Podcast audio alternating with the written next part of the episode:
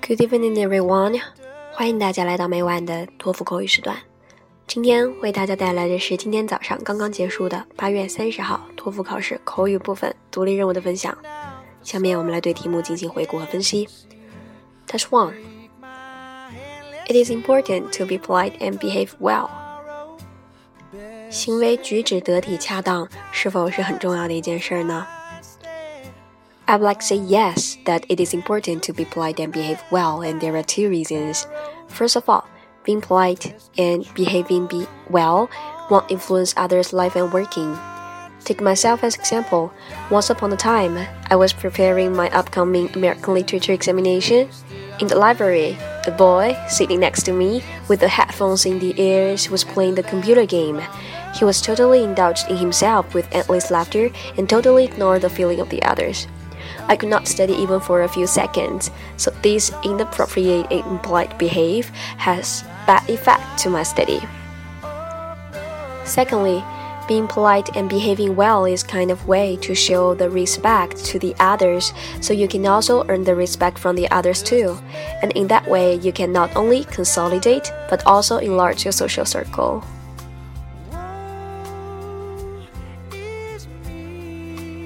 Test 2. Some people believe that a person needs to possess natural physical abilities in order to be successful at sports. Others believe that any person can become successful at sports through hard work. Which do you agree and why? 有些人认为，一个人一定要具备天生的天赋，来在运动上取得一定的成就；而有的人则认为，只要通过努力，也可以在运动上取得成功。你认为呢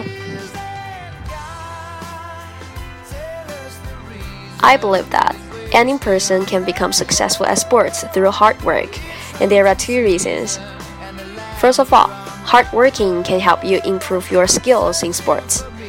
Take myself as example, you know, I am basketball player, but at first I was not so that talented at playing basketball because I was I am short in my stature but you know, I spent more than five hours per day to practice my basketball skill. I mean, I just running back and forth on the court, jump high to shoot the ball every single day, and also just take part in all kind of competition in the campus.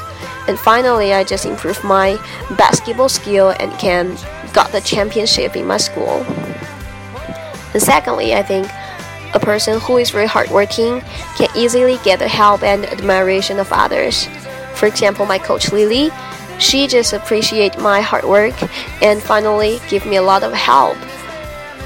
She just told me how to pass ball to the teammates skillfully, how to cooperate with others, and how to defend other team's player.